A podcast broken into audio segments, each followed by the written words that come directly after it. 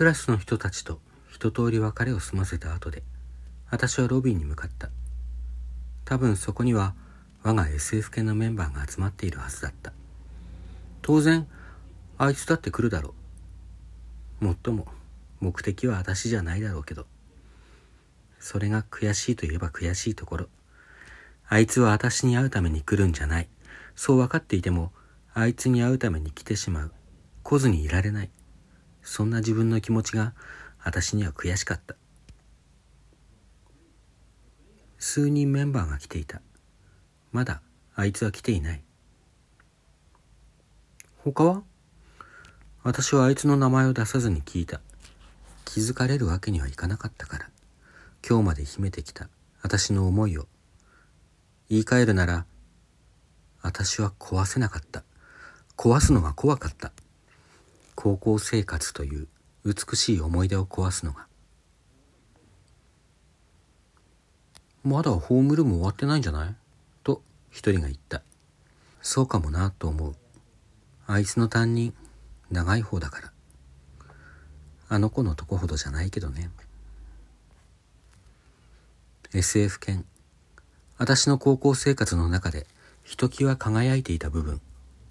悪意のない優しいいい人たち。遅くまで残って雑談したり、時には悩みを打ち明けたり。特にあいつと私、それからすでにここに来ている二人の後輩は、お互い何でも打ち明け合った仲だった。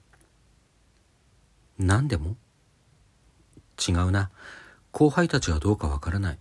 でも、少なくとも、私とあいつは一つずつの秘密を持っていたもの。そのうち、あいつが来た。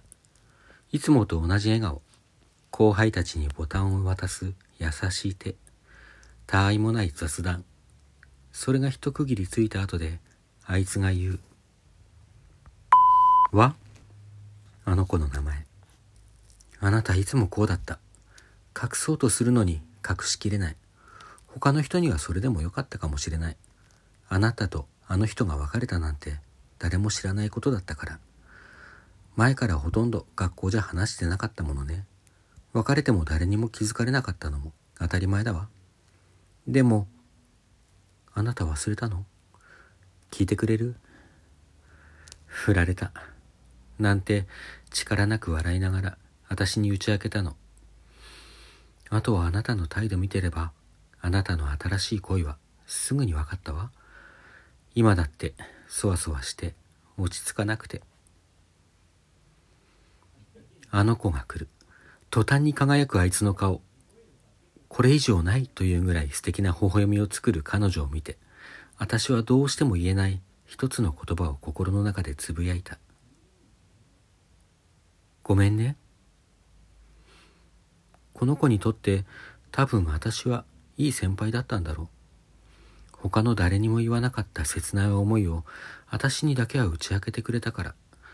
でも、それは間違いだった。なぜって、私もあいつを好きだったんだもの。だから私は決してあいつの気持ちをこの子に教えてあげるなんてことできなかった。それどころか、あいつにはもう彼女がいないんだってことすら教えてあげられなかった。それを教えたら、この子はあいつに自分の思いを打ち明けるだろうって分かってたから。卑怯者。何度自分をそう罵ったかわからない。でも、やっぱり私には耐えられなかった。あいつが他の子と付き合うのを協力するなんて。分かってたのに。誰も幸せになれないって。私自身も結局不幸になるって。今、それらもすべて終わろうとしていた。私もあいつも卒業する。この学校を去る。そしてみんな会わなくなる。悲しい恋はただの思い出に変わる。すべては時間が洗い流してくれる。先輩、第三ボタンください。あの子があいつに言った。あいつは求められた通りのものを渡した。二人とも微笑んでいた。私だけがその影に隠された悲しみを知っていた。ごめんね。あの子を見てまたそう思う。でも、どうにもできなかったのよ。恋って捨てようとして捨てられるものじゃないもの。諦めようとして諦められるものじゃないもの。バスの時間が来てみんな帰る準備を始める。その時一つの声がやけに大きく私の耳に響いた「あ俺残るよ。ちょっと用事あるから」あの子の顔が曇る。かわいそう。そう思った。もし私が二人に全てを教えてあげたらいやもうやめよう。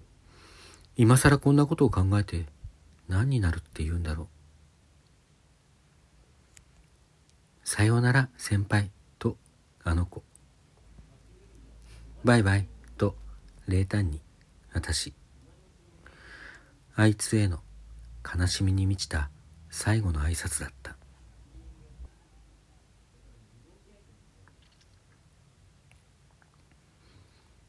バスに乗って私はあの子の隣に座った。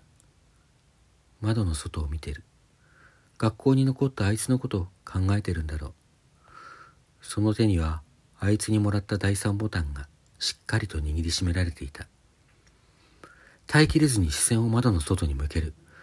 高校がもうほとんど来ることのないだろう母校傍らで自分の思いを見つめる後輩がこれから恋を捨てて暮らしていかなければならない学校が少しずつ後ろに流れて遠ざかってゆく。